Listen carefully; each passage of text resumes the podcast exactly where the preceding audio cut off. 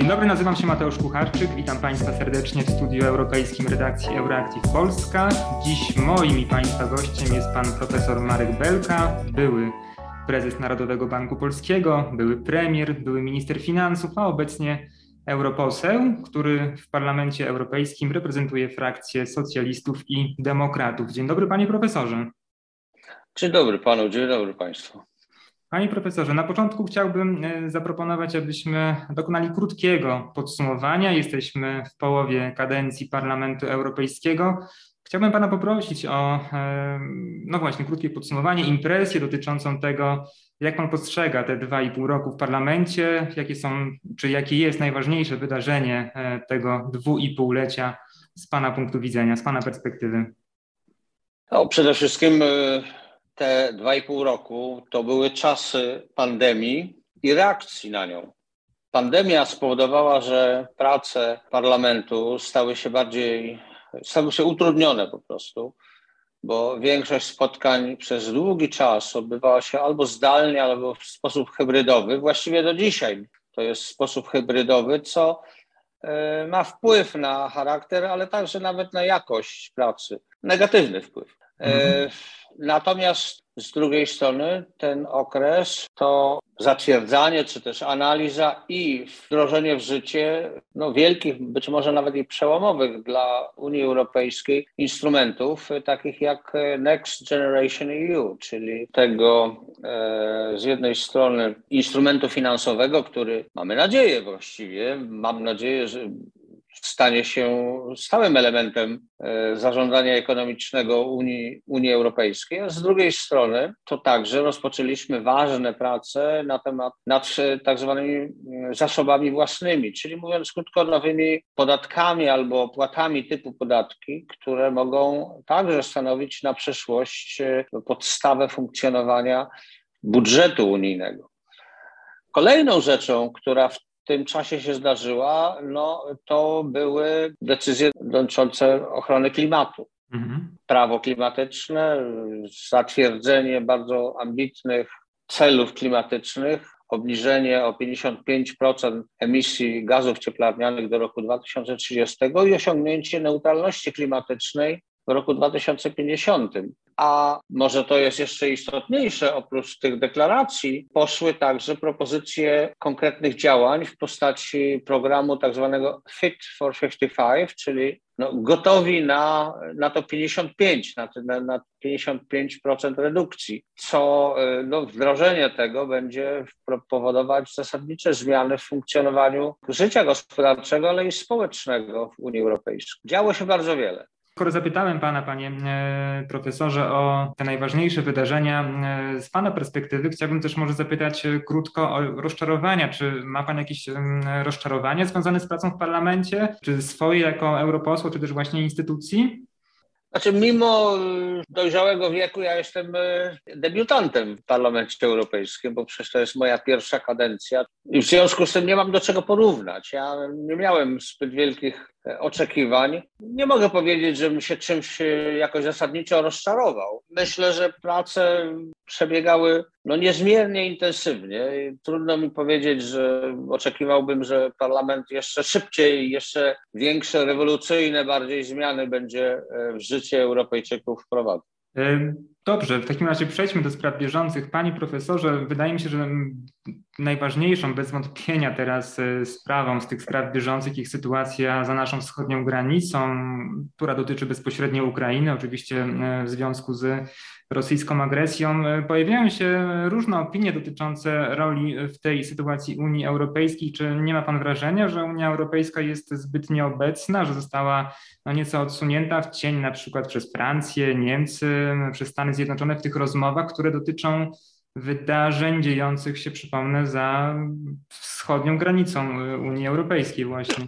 Cóż, Unia Europejska nie ma wspólnej polityki zagranicznej. To jest dopiero rzecz, o której my dyskutujemy i o której, którą byśmy bardzo chcieli umacniać, czy tworzyć i umacniać. Wprawdzie istnieje stanowisko czy, czy, czy funkcja e, Wysokiego Komisarza do Spraw Zagranicznych, którą pełni w tej chwili Josep Borrell, ale faktem jest, że na, w zakresie polityki międzynarodowej, tak samo jak i polityki bezpieczeństwa, Unia Europejska dopiero buduje swoją pozycję. Natomiast cóż, jej istnienie sprawia, że naturalne podziały w takich sprawach zagranicznych, jak stosunek do Rosji czy Ukrainy, one są poprzez fakt funkcjonowania Unii i koordynację działań jednak jakąś w jej ramach e, minimalizowane. Dzisiaj e, oczywiście trudno powiedzieć, żebyśmy wszyscy mówili w Europie jednym głosem w sprawie Rosji i, i, i Ukrainy, ale e, te różnice byłyby znacznie szersze, znacznie głębsze, gdyby Unia Europejska w ogóle nie istniała lub gdyby nie próbowała, e, gdyby nie miała ambicji budować wspólnej polityki zagranicznej. Mhm. E, kilkanaście dni temu prezydencję w Radzie Unii Europejskiej objęła Francja. Przypomnę, że jest to rotacyjna sześciomiesięczna prezydencja. Jednym z postulatów prezydenta Emmanuela Macrona no, jest właśnie wzmocnienie polityki bezpieczeństwa e, Unii Europejskiej, a długofalowo Francja od dawna mówi o no, czymś, co moglibyśmy nazwać budową e, europejskich sił, europejskiej armii. Czy uważa Pan, że jest to możliwe, czy, czy, czy ewentualnie w jakiś sposób powinno wyglądać e, właśnie wzmacnianie tej europejskiej polityki bezpieczeństwa? No tak, y, ja jestem y, zdecydowanym zwolennikiem takiego kierunku y, działania. Można powiedzieć, trochę nie, nieoczekiwanie staje się frankofonem w tym zakresie, ale, ale tak naprawdę, po pierwsze, należy powiedzieć, że to jest potrzebne, bo Unia Europejska staje przed wyzwaniami globalnymi i pewne elementy tak zwanego hard power powinna posiadać. No dobrze, ale po drugie, trzeba się między sobą w tej sprawie pogodzić. Czy potrzebna do tego jest zgoda wszystkich? Nie sądzę.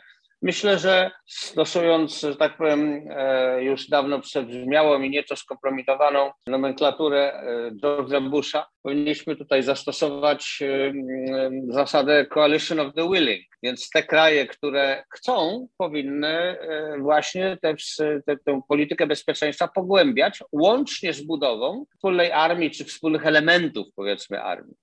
Mhm. E, Francuzi zresztą bardzo są e, tym zainteresowani, także z punktu widzenia ich interesów narodowych, dlatego że Francja jest znaczącym producentem e, uzbrojenia na świecie, a proponuje zacząć od europeizacji przemysłu zbrojeniowego. Więc oczywiście w tym zakresie Francja odgrywałaby istotną rolę. Myślę jednak, że Polacy mogliby na tym tylko zyskać. Mhm. Kolejną rzeczą, i to na tym skończę, Kolejną rzeczą jest, aby ten proces był uzgodniony i, i, i, kompatybilny z funkcjonowaniem i umacnianiem, albo przynajmniej nieosłabianiem NATO. Mhm. Ważne jest tutaj e, pozyskanie dla tej idei e, Stanów Zjednoczonych. Oczywiście za prezydentury Trumpa to było bardzo utrudnione, jeżeli niemożliwe, chociaż on bardzo chętnie mówił o podniesieniu wydatków na zbrojenia, ale raczej głównie miał na myśli cele transakcyjne, to znaczy, żeby najwięcej możliwie uzbrojenia amerykańskiego nam opchnąć, prawda? Natomiast no dzisiaj widzimy w, wśród polityków amerykańskich, powiedzmy sobie, lekką ewolucję opinii w tym zakresie. Mam wrażenie, że jeżeli chodzi o wojskowych, y, szczególnie wojskowych amerykańskich, to oni są jeszcze bardziej sceptyczni. Czyli z jednej strony jest potrzeba, z drugiej strony trzeba uzgodnić albo przynajmniej pozyskać dla tej idei w Europie znaczącą ilość, e, znaczącą liczbę członków, a po trzecie trzeba to robić w taki sposób, aby nie sprawiać wrażenia osłabiania NATO, bo co tu dużo mówić, ale współpraca, szczególnie w zakresie bezpieczeństwa ze Stanami Zjednoczonymi jest dla nas niezbędna. Mhm. Ostatnie pytanie e, dotyczące bezpieczeństwa. E, jesteśmy tu i teraz, a tu i teraz e, Unia Europejska nie ma takich narzędzi, o których rozmawiamy, które być może kiedyś pojawią się dotyczące no właśnie wspólnej armii czy, czy, czy wspólnej polityki bezpieczeństwa. Jak powinna wyglądać odpowiedź Unii Europejskiej na to zagrożenie i presję stosowaną wobec Ukrainy? Czy, nie wiem, zwiększenia groźby sankcji, czy, czy, czy gospodarczych, czy, czy, czy jeszcze jakichś innych działań? Czy coś jest możliwe w tym momencie, żeby rzeczywiście wywrzeć na Rosję w sposób skuteczny presję?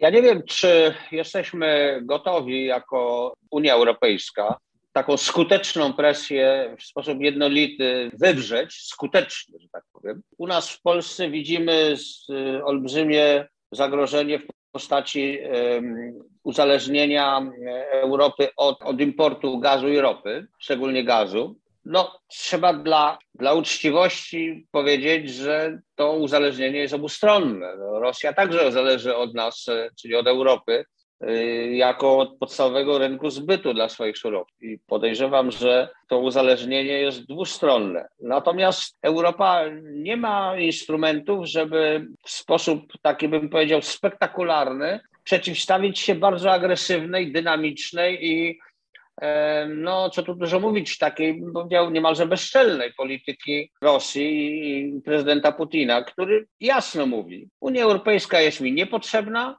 chcę ją e, osłabić co najmniej, albo może nawet zlikwidować, bo lepiej mi się rozmawia z poszczególnymi stolicami. To taki powrót do koncertu mocarstw XIX-wiecznego. A poza tym Rosja mówi o kategoriach strefy wpływów, prawda? Czego my, Polacy, no, nie znosimy, a w ogóle Europa dawno powinno, od tego odeszła. No i szczerze mówiąc, jak mamy do czynienia z takim no powiedzmy sobie, niemalże bandyckim zachowaniem, no to ten klub jest trochę, no jakby to być zakłopotany, ale Oczywiście istnieją instrumenty, które można używać. Mówi się o sankcjach, ale mówi się także o, no nazwijmy to, to nie są sankcje, ale dla, dla, dla Rosji bardzo ważne są działania Unii Europejskiej wobec krajów, które mają ambicje emancypować się spod rosyjskiej e, strefy wpływów, takich właśnie jak Ukraina. Trzeba popierać Ukrainę. Zresztą największą rzeczą, jaką Unia Europejska wobec Ukrainy zrobiła, no to jest zaproponowano jej i zawarto ten pogłębiony, e, pogłębioną strefę wolnego handlu. To sprawiło, że strumienie handlowe, strumienie eksportu i importu e, dla Ukrainy zmieniły się diametralnie. Mówiąc krótko, przed, tysiąc, e, przed 2014 rokiem Ukraina eksportowała, znaczy 50% eksportu to, był, to była Rosja a tylko kilka procent eksportu, 6-8, Unia Europejska. Dzisiaj jest dokładnie odwrotnie. Rosja jest marginesem gospodarczym dla Ukrainy. No, konsekwentne wdrażanie tej strefy wolnego handlu, a to ma miejsce, jest y, największym, y, że tak powiem, uderzeniem w y, takie neoimperialistyczne dążenia Rosji. Mhm. Czyli to nie jest tak, że Unia Europejska nic nie robi. Tylko to jest trochę tak, że dla Unii Europejskiej rzeczą, nazwijmy to tkwiącą w jej DNA, to jest rozmawiać, dyplomacja. Zresztą to samo powiedział Macron i Olaf Scholz y, wczoraj bodajże. Rosjanie nie za bardzo. Rosjanie woleliby nie rozmawiać, a już nie najboże rozmawiać z, ze Zjednoczoną Europą, tylko dla nich y, najbardziej przekonujące jest działanie, działania militarne. Może nie od razu gorąca wojna, ale w każdym razie nacisk militarny, taki jaki, mamy, jaki obserwujemy dzisiaj. Mhm. Panie profesorze, przejdźmy do e, gospodarki może, do spraw społeczno-gospodarczych. E, inny z postulatów e, francuskiej prezydencji, który myślę, że do, do którego myślę, że warto nawiązać, to jest uczynienie z Europy kontynentu bardziej samodzielnego pod względami właśnie przemysłu, a także zwiększenie zatrudnienia. I to wszystko oczywiście na papierze brzmi y, no, wspaniale, bardzo ładnie, ale jak to osiągnąć y, w rzeczywistości? To znaczy, co należałoby zrobić, żeby urzeczywistnić te y, ambitne plany Manuela Macrona pod tym względem? No tak, jeszcze przed prezydencją francuską w Unii Europejskiej sformułowano taki postulat czy tezę o także Open Strategic Autonomy, czyli e, otwarta strategiczna autonomia, czyli postulat, aby Unia Europejska w sposób zdecydowany bardziej niż dotychczas potrafiła zdefiniować swoje interesy i ich bronić.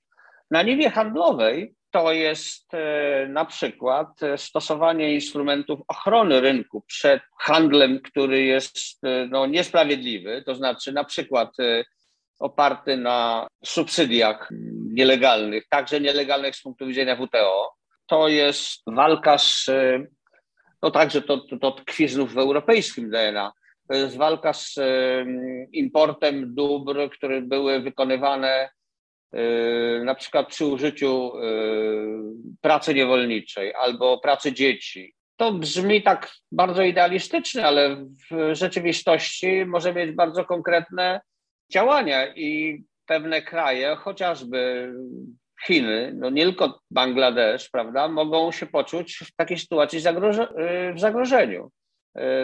Więc rzeczywiście Unia Europejska stwarza możliwości w tej chwili aktywnego oddziaływania w celu ochrony własnego rynku przed takimi produktami.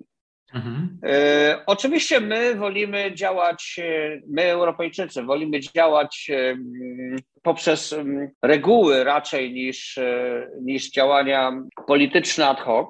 Stąd dla Unii Europejskiej rzeczą kluczową jest ożywienie z powrotem działalności Światowej Organizacji Handlu. Tutaj niczego nie, nie, nie dokonamy bez y, pewnej reformy WTO i tutaj współpraca ze Stanami Zjednoczonymi jest niezbędna. Najbardziej po prostu i otwarcie mówiąc, Europejczycy stali się bardziej realistyczni, patrząc na świat. To, to nie jest świat, który prawda, jednomyślnie i jednoznacznie dąży ku lepszemu, prawa człowieka, dobrobyt i tak tylko e, świat jest także areną konkurencji między wielkimi mocarstwami. Z jednej strony Stany Zjednoczone, z drugiej strony Chiny. Szczególnie z Chinami w wielu sprawach nam jest nie po drodze. I mhm. dzisiaj Europejczycy mają jakby odwagę mówić o tym otwarcie. Mhm. I to jest e, coś, co prezydencja francuska bardzo ostro yy, i bardzo wyraźnie, że tak powiem, podkreśla. Prezydencja francuska planuje również zakończyć rozmowy dotyczące dyrektywy e, o płacy Europejskiej płacy minimalnej. E, to jest postulat, nad którym rozmowy toczą się w Unii Europejskiej już od jakiegoś czasu. Natomiast zastanawiam się e, nad dwoma rzeczami. Pierwsza jest taka, jak to w praktyce miałoby wyglądać i jakie miałoby to przełożenie dla Europejczyków. Czy mógłby Pan coś więcej na ten temat powiedzieć, tej europejskiej płacy minimalnej? Tak, y, to jest rzecz y, bardzo ważna. Ja ją bardzo popieram, ale też y, chciałem wyjaśnić, że koncepcja europejskiej płacy minimalnej nie polega na tym, że w całej Europie wprowadzamy na przykład płacę minimalną na pewnym poziomie absolutnym, no, no 1500 euro na przykład. Tylko to jest propozycja legislacji, bo na razie ona jeszcze w życie nie weszła, mhm która postuluje, że w każdym kraju płaca minimalna powinna wynieść mniej, co najmniej 50% płacy, płacy średniej i 60% mediany. Dla ludzi trochę zaznajomionych ze statystyką to będzie jasne. W Polsce płaca minimalna jest mniej więcej na tym właśnie poziomie. Jest szereg krajów, które takiego poziomu nie osiągają. Oczywiście w Polsce płaca średnia to jest według oczywiście danych statystycznych GUS-u i wiemy, że to jest e, niezbyt, to trzeba dobrze zinterpretować. To jest dzisiaj ponad 6 tysięcy złotych, to jest no, 1400 euro chyba. Płaca e, minimalna byłaby połową tego, prawda? To jest powiedzmy się 700 euro. To 700 euro w Polsce to znaczy trochę więcej, znacznie więcej niż powiedzmy sobie 700 euro w Hiszpanii nie mówiąc o, e, o Francji czy o Włoszech. Natomiast z wprowadzeniem tej europejskiej płacy minimalnej są dwa problemy. Pierwsze to Skandynawia, głównie Szwedzi i Duńczycy, którzy nie chcą wprowadzenia tej, tej legislacji nie dlatego, że u nich są płace niższe, tylko właśnie są wyższe, ale u nich bardzo silną rolę odgrywają związki zawodowe i to one w ramach negocjacji umów zbiorowych określają poziom płacy, w tym płacy minimalnej. I nie chcą, nie daj Boże, czegokolwiek zmieniać, bo rządy tych krajów pod naciskiem tak zwanej skrajnej prawicy, mówię tak zwanej skrajnej prawicy, bo skandynawska skrajna prawica, no to nie jest to samo co w Polsce ale, ale tutaj jest więc konieczność e, pogodzenia różnego podejścia. A druga rzecz to jest na przykład stanowisko Polski. Polski rząd mówi, że on nie chce tego. Mhm. E, a właściwie nie ma żadnego innego powodu dla e, niechęci wprowadzania tej legislacji e, ze strony polskiego rządu, jak to, że taki, taka legislacja oznaczałaby zwycięstwo integracji Unii Europejskiej i oznaczałaby, że podnoszenie płacy minimalnej to nie jest, jakby to powiedzieć, łaska rządzących, tak to jak dzisiaj jest w Polsce, tylko konieczność wywołana nad wspólnymi, zharmonizowanymi przepisami w Unii Europejskiej. Byłby to kolejny krok w kierunku integracji rynku pracy w Unii Europejskiej. Mhm. Podsumowując, ta płaca minimalna jest dla wielu krajów rzeczą ważną społecznie. A w Polsce to byłby kolejny, jakby to powiedzieć, instrument czy kolejny dowód e, integracji europejskiej. A czego nasz rząd obecnie nie chce?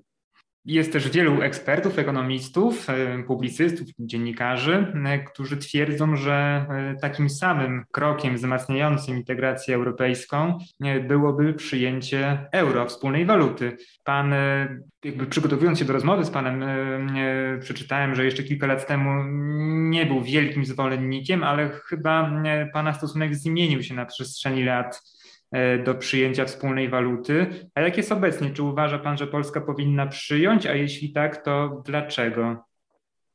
No więc kiedyś nie byłem zwolennikiem szybkiego przyjmowania euro z prostego powodu. Euro było w kryzysie, co więcej, tylko działania Mario Dragiego jako prezesa EBC, Europejskiego Banku Centralnego, zapobiegły rozpadowi strefy euro. Bo to przecież ja byłem świadkiem tego, jak to się działo, mówiąc krótko. Tymczasem w Polsce mieliśmy bardzo solidną politykę pieniężną, wiadomo kto ją prowadził, i inflacja była e, no, bodaj niższa niż w strefie euro. Więc e, nie było powodu, żeby do tej strefy wchodzić, strefy, która znajdowała się wtedy w bardzo poważnych kłopotach, takich egzystencjalnych wręcz. Mhm. No dzisiaj jest trochę inaczej. Dzisiaj stopa inflacji w Polsce jest znacznie wyższa niż średnia w Unii Europejskiej, średnia w strefie euro. A poza tym, no, co tu dużo mówić, ale nikt dzisiaj albo mało kto w Polsce wierzy w e, niezależność e, Narodowego Banku Polskiego, nad niezależność rządu. I także jest mało wiary w społeczeństwie, że, że, że bank centralny panuje nad sytuacją i może w, przynajmniej w jakiejś średniej perspektywie zapewnić e, stabilizację tempa wzrostu cen. Czyli z punktu widzenia e, takiego zwykłego obywatela, e, co by zmieniło się Pana zdaniem po przyjęciu euro? Nie wiem, mam na myśli stabilizację cen na przykład, czy też mniejszą inflację. No, mhm. no niech mi Pan niech mi nie zabiera, że tak powiem, chleba. Właśnie dokładnie to. Polacy mieliby pewność, że posługują się walutą stabilną, a tempo inflacji byłoby pod kontrolą to nie znaczy, że nie byłoby inflacji, bo dzisiaj inflacja jest w dużej mierze, nawet w takich krajach jak Niemcy czy Francja, importowana, wiadomo. Tylko, że o ile u nich, jakbyśmy odjęli te, te ceny energii, to inflacja jest rzędu 3%, a u nas jest inflacja rzędu 8%. Bardzo często takie pytanie pada, padają też na nie różne odpowiedzi, to znaczy, czy mając euro w Polsce teraz, podczas e, obecnego kryzysu, mielibyśmy mniejszą inflację, czy to nie miałoby przełożenia tak prostego, żeby to pokazać? Jak pan uważa? Prawdopodobnie tak. Prawdopodobnie mielibyśmy mniejszą inflację i na pewno koszty wychodzenia z e, inflacji byłyby o wiele niższe. Mhm. A przykłady na, przy, przy, przykłady na przykład, przykłady państw bałtyckich, Estonii, Litwy, gdzie, e, gdzie, gdzie Dlatego... Estonia, mhm, jest wyższa inflacja niż średnia unijna i też wyższa niż w Polsce? E, więc dlatego ja nie powiedziałem od razu, że inflacji by nie było, czy też e, byłaby tak niska, jak powiedzmy sobie we Francji czy we Włoszech. Mhm. Polska jest z jednej strony krajem bardziej dynamicznym gospodarczo, bo doganiającym, Poza tym e, odbiła od tego poziomu pandemicznego szybciej, tak samo zresztą jak i Niemcy. Mhm. Natomiast perspektywa przyjęcia, znaczy powiedziałem już, inflacja byłaby niższa, choć dalej wyższa niż przeciętna, ze względu na to, że jesteśmy krajem bardziej dynamicznym. Jeżeli chodzi o kraje bałtyckie, one to są małe kraje, małe, małe rynki i w związku z tym e, ich zależność od importu energii jest o wiele wyższa niż w Polsce. My mhm. oczywiście z jednej strony wiemy, że ten węgiel to jest e, uliczka ślepa, donikąd nie prowadząca, ale w Polsce my zależamy, zależymy od importu energii w sposób, znaczy w stopniu znacznie mniejszym niż, e, niż te kraje, które właśnie teraz legitymują się najwyższą inflacją, czyli, czyli właśnie bodaj Estonia i Litwa, prawda? Mhm. E, panie profesorze, na koniec chciałbym pana zapytać o konferencję w sprawie przyszłości Europy, to znaczy jest to inicjatywa, która zmierza powoli e, ku swojemu finałowi, ku zakończeniu. E, trwają prace, odbywają się panele, obywatele, mieszkańcy państw Unii Europejskiej przedstawiają różne propozycje, co należałoby zmienić, już abstrahując od tego, jak konferencja jest oceniana, bo i tu są różne głosy, są i głosy pozytywne i negatywne. Chciałbym zapytać, co Pan zmieniłby w funkcjonowaniu Unii Europejskiej? Pan już trochę o tym wspomniał, to znaczy w polityce bezpieczeństwa czy w polityce zagranicznej, ale czy są być może jakieś inne sprawy, które Pana zdaniem należałoby poprawić w działaniu Unii Europejskiej, ażeby ta Unia była jeszcze lepsza niż jest teraz? No, przede wszystkim ma pan do czynienia podczas tego wywiadu z euroentuzjastą, bez, bezwzględnym, takim czasami się śmieje sam z siebie bezwzględnym Europejczykiem. Otóż. E, I frankofilem ja uważam, że, No, ale to akurat dzisiaj już tylko do tego doszli, bo generalnie bym się tak nie określał. Ale poważnie, myślę, że więcej Europy wymusza na nas świat, wymusza na nas sytuacja globalna. O ile 70-60 lat temu głównym powodem dla budowania integracji europejskiej było, było chęć zachowania pokoju. Dzisiaj dla pańskiego pokolenia pokój, chociaż to nie jest wcale taka abstrakcja, skoro u naszego wschodniego sąsiada toczy się wojna, prawda? A u naszych y, przecież też niedalekich y, przyjaciół z Serbów, Chorwatów czy, czy Bośniaków wojna była albo wisi na włosku no można nawet tak powiedzieć, jeżeli chodzi o Bośnię i Hercegowinę. Także, ale mimo wszystko dzisiaj to nie wojna jest główną przyczyną czy głównym powodem konieczności pogłębiania integracji, tylko konieczność zapewnienia krajom europejskim pozycji w świecie. Bez tego byśmy byli po prostu no, parkiem jurajskim, mówiąc krótko, do którego by wycieczki prawda, młodzieży chińskiej przyjeżdżały, a niedługo hinduskiej, popatrzeć, jak to kiedyś bywało prawda, w krajach cywilizacji zachodniej. Więc. Wejdę w słowo, przepraszam panie e, profesorze, ale mówi pan więcej Europy, to jest taki e, postulat bardzo ogólny, natomiast na zachodzie Europy pan e, okay. z pewnością jakby uczestniczy w tych dyskusjach, jakby dlatego chciałem do nich nawiązać pojawiają się postulaty między innymi e, socjaldemokratów niemieckich e, zapisane w umowie koalicyjnej o wręcz państwie federalnym. Z polskiego punktu widzenia jest to wykorzystywane, też traktowane jako e, straszak trochę antyunijny, mam wrażenie. Czy pan popierałby dążenie do tego, żeby ta Unia stała się czymś na wzór czy na kształt państwa federalnego? Nie, nie, przede wszystkim nie używałbym tego słowa federalnego, bo to budzi, to jest czerwona płachta na byka dla pewnych ludzi tak nawiasem mówiąc, w języku prawa międzynarodowego, jeżeli czymkolwiek Europa miałaby się stać, to konfederacją, czyli jednak związkiem państw w dalszym ciągu, a nie Stanów Zjednoczonych Europy. Mhm. Ale to zostawmy, nie powinniśmy w ogóle tymi argumentami czy tymi, tymi, tymi pojęciami się posługiwać, powinniśmy po prostu tam, gdzie trzeba, gdzie wymusza nas na, na nas e, świat, jakby się łączyć. No, Unia zdrowotna kto kiedy 10 lat temu w ogóle nikomu do głowy by nie przyszło, że dzisiaj trzeba koordynować działania w zakresie, w zakresie ochrony zdrowia. Pandemia. 20 lat temu nikomu nie, nie przyszłoby do głowy, że pewnym zagrożeniem, a może nawet bardzo istotnym zagrożeniem dla Unii Europejskiej e, jest masowa imigracja, masowe migracje. No dobra, no to w takim razie trzeba w tym zakresie ujednolicić chociażby prawa azylowe, wspólnie bronić granic Unii Europejskiej, Czasami to jest bardzo trudne z punktu, dla, dla idealistów e, europejskich, ale to jest konieczność. Z tym się wiąże także no, potrzeba wspólnych działań w zakresie bezpieczeństwa. To są wszystko nowe rzeczy. A jeżeli się chce mieć wspólny rynek, dobrze działający, to trzeba mieć wspólną walutę. A żeby mieć wspólną walutę, trzeba niestety budować elementy Unii fiskalnej, budżetowej. Unia Europejska musi to jest logika jakby faktów ekonomicznych. Musi stać się także no jakby budget entity, czy fiscal entity, podmiotem e, fiskalnym. Mhm. New Generation EU, wspólne podatki unijne są krokiem w tym kierunku. Mhm. I to zamiast mówić o federacji, która działa w sposób no, prowoka- prowokujący na niektórych, no to wspólne zakupy szczepionek sprawiły, że te szczepionki były dostępne, jak się okazuje, w za dużej ilości i tańsze o wiele, niż gdybyśmy to wszyscy robili na wyprzódki, prawda?